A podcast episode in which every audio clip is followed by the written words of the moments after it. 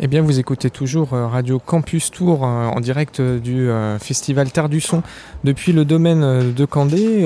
Vous nous écoutez aussi sur Radio Résonance à Bourges, Radio Campus Orléans, Radio Tintouin, Radio Pulsar, Radio Balistique. Et nous avons été rejoints par Fabien. Alors, si je vous dis Fabien comme ça, bon, peut-être vous n'avez pas trop idée de qui est avec nous au plateau, mais je vais le laisser se présenter. je pense qu'à la voix, vous allez reconnaître notre invité, notre invité du jour.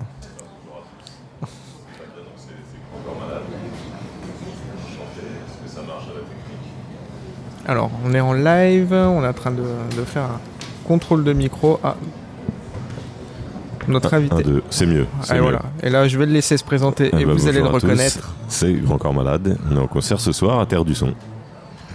Alors, je, on est en mode conférence de presse. Nous sommes aussi devant un, devant un ensemble de journalistes et euh, qu'on sans doute plein de questions à, poser à Grand Corps Malade qui nous se, euh, se, produit ce soir sur la scène euh, Candé de Terre du Son.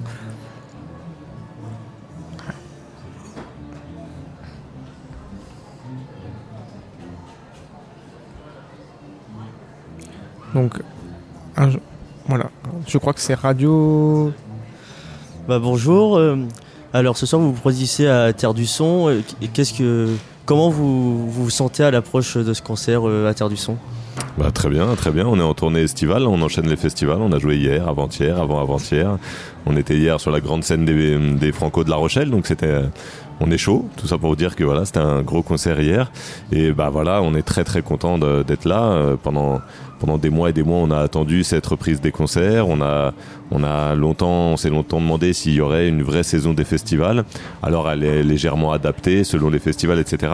Mais nous, on est là, les musiciens sont là, le public est là, donc on est très très content d'être là. Justement, vous parlez des euh, tournées estivales.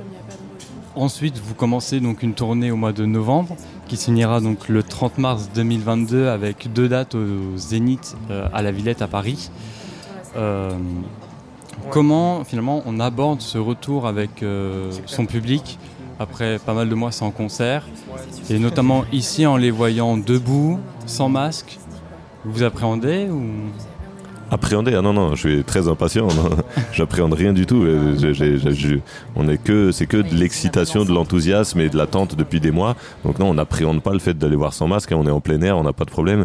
Euh, ça fait du bien d'ailleurs de les voir sans masque parce que là, nous, on a fait une douzaine de concerts. Donc euh, euh, la plupart, là, les, les 7-8 premiers, c'était en salle. Donc ils étaient masqués.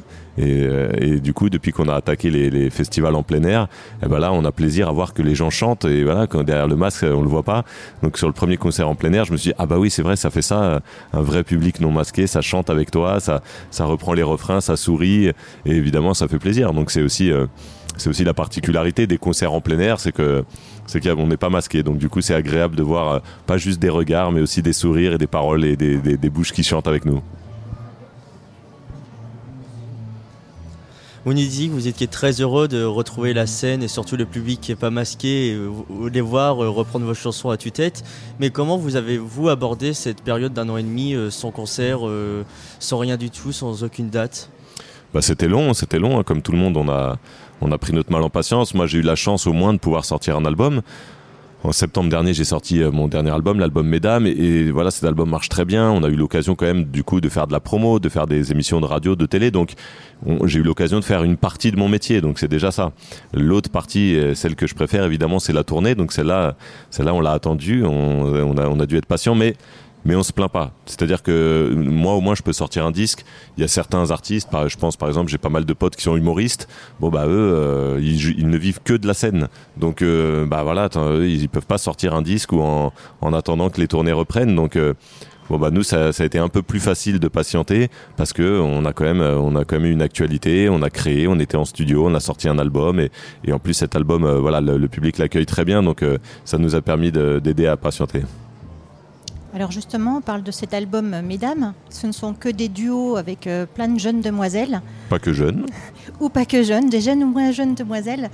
Alors est-ce que vous pouvez nous en dire un peu plus sur cet album euh, Quelle était l'idée de l'album Est-ce que c'est un hommage aux femmes en règle générale Ou est-ce que vous comptiez aborder certaines thématiques euh, avec ces, jeunes demoiselles? Bah, Les deux. C'est un, hommage en général. C'est, J'avais la volonté de mettre les femmes à l'honneur. Alors les mettre à l'honneur, c'est pas juste parler d'elles, mais c'est les entendre, c'est écrire des chansons pour elles, c'est euh, collaborer avec elles. Et, euh, et du coup, euh, c'est vrai qu'il y, a des profils très différents. Je disais, il n'y a pas que des jeunes demoiselles, il y a des, des, générations différentes, il y a des métiers différents, il y a des chanteuses, des actrices, des musiciennes. Et, et évidemment, c'est l'occasion aussi d'aborder certaines thématiques, notamment, pas que ça, mais notamment liées à toutes ces injustices hommes-femmes qui perdurent encore de nos jours dans, dans notre société, dans notre pays. Avec euh, l'album euh, Mesdames, vous avez abordé le thème plutôt du, féminisme, j'imagine. Euh, est-ce que c'est un thème que vous voulez continuer à aborder dans différents albums ou vous voulez aborder d'autres thèmes? Oh non, je veux aborder d'autres thèmes. Hein. Le but, c'est de se renouveler. Et cet album-là, j'insiste, il parle pas du tout que de féminisme. Euh, on, parle d'amour, on parle du choix d'être artiste, on parle des rapports hommes-femmes. Euh, donc, euh, c'est pas un brûlot juste féministe. Non, non. Et, d'ailleurs, moi, le mot féminisme, je le, le connais pas très bien, je le maîtrise pas très bien. Tant mieux si on me dit que cet album a un côté féministe, j'en suis très fier. Mais après, c'était pas une volonté absolue. Moi, je voulais juste, voilà, faire des duos avec des femmes, les mettre à l'honneur. Et après, bah voilà, on a abordé ce thème-là dans, cet album. Euh, je pense que du coup, on va sur le prochain album, on va plutôt changer de thème.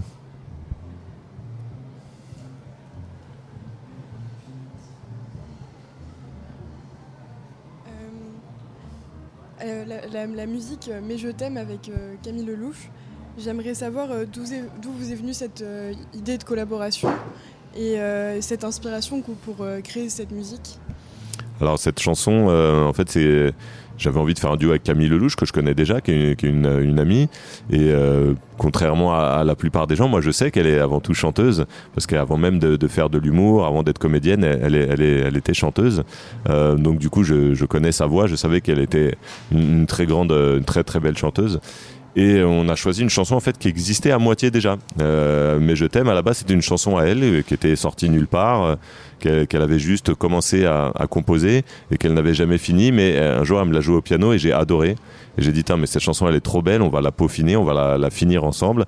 Donc on a fini ses paroles, moi j'ai écrit les miennes pour lui répondre et on en a fait cette chanson. Euh, voilà, qui, oui, a bien marché, puisque euh, on a un clip qui a été vu, je sais pas, plus de 80 millions de fois. Enfin voilà, ça a des chiffres évidemment dont on n'a pas trop l'habitude.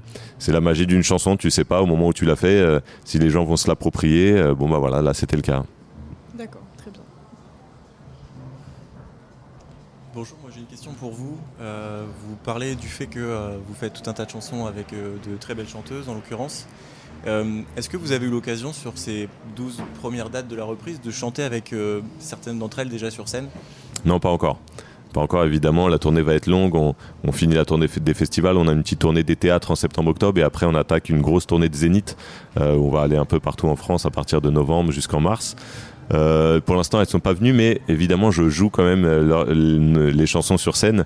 On a un grand écran, euh, voilà, dernière dernière catégorie, un écran de très bonne qualité sur scène qui fait tout le fond de scène, et on est évidemment allé les filmer. On a fait toute une réalisation pour pour pouvoir faire, pour pouvoir jouer ces duos, et, du coup, ça marche bien. Voilà, les, les, duos, peut-être que les gens attendent le plus, ceux qui sont sortis en clip, en radio, etc. C'est-à-dire le, le duo avec Camille Lelouch, avec Louane, avec Suzanne, avec les sœurs Berthollet bon voilà, ceux-là, on pouvait pas faire un concert sans, les jouer.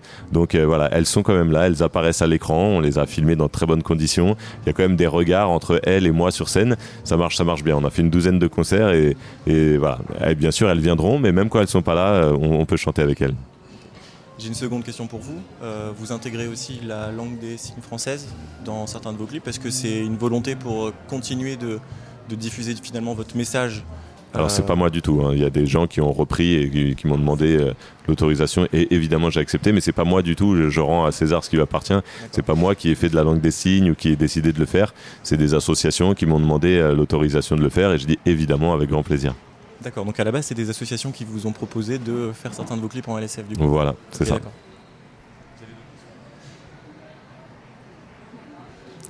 Je voulais euh, vous demander, en termes de, dans votre discographie, en termes de volume d'écriture, c'est quand même euh, très conséquent déjà tout ce que vous avez pu écrire. Je voulais savoir au quotidien si vous vous imposez des exercices d'écriture, s'il y a des... euh, je sais que dans le slam, il y y a des artistes. Alors après, il y a aussi tout, tout le côté compétition euh, quand il y a des euh, voilà quand il y a des battles. Et euh, est-ce que vous voilà il y a des il y y a des choses comme ça quotidiennement pour écrire qu'on qu'on s'impose? Non, pas du tout. Non, non, j'écris vraiment à l'instinct, à l'envie. J'écris pas forcément tous les jours, hein, notamment en période de tournée où il y a voilà, il y a, y a déjà une, be- une belle actualité, mais mais en tout cas voilà, j'aime, j'écris. Après, il y a pas de règles. hein, j'écris dans le bus, dans un train, une terrasse de café, en voiture. Hop, je me gare, j'ai quelques idées, donc je me gare et je, je gratte un petit peu. Enfin voilà, il y a aucune règle, mais en tout cas, je je, je m'astreins à rien. J'ai pas des contraintes d'écriture. Euh, voilà, je, je laisse euh, à l'envie. Et l'écriture, c'est toujours euh, sur du, du physique, du concret, du crayon papier. Vous avez Non, pas, pas non, non. Du, numérique aussi? Ouais, ça peut être des notes sur un portable, ouais, c'est, c'est quand même bien pratique. Hein. C'est vrai que pendant longtemps, j'avais toujours un, un- des papiers et un stylo sur moi, et bon, bah voilà, je, je me suis modernisé aussi, et aujourd'hui, il y a mon portable qui est blindé de petites notes euh, qui feront peut-être des textes. Et euh, peut-être euh, peut-être dans la période du confinement, là, c'est une période où on a fait pas mal d'introspection euh, collective. Est-ce que dans euh, 40, est-ce que dans 50 ans, les textes de Grand Corps Malade, euh, dans des corpus euh, sociologiques, historiques, euh, quelque part dans une bibliothèque nationale, euh, comme reflet, miroir d'une époque En tout cas, toi, comment tu le percevrais Ah, j'en ai aucune idée, vraiment, déjà, je me projette pas la semaine prochaine, donc dans 40-50 ans, si tu veux.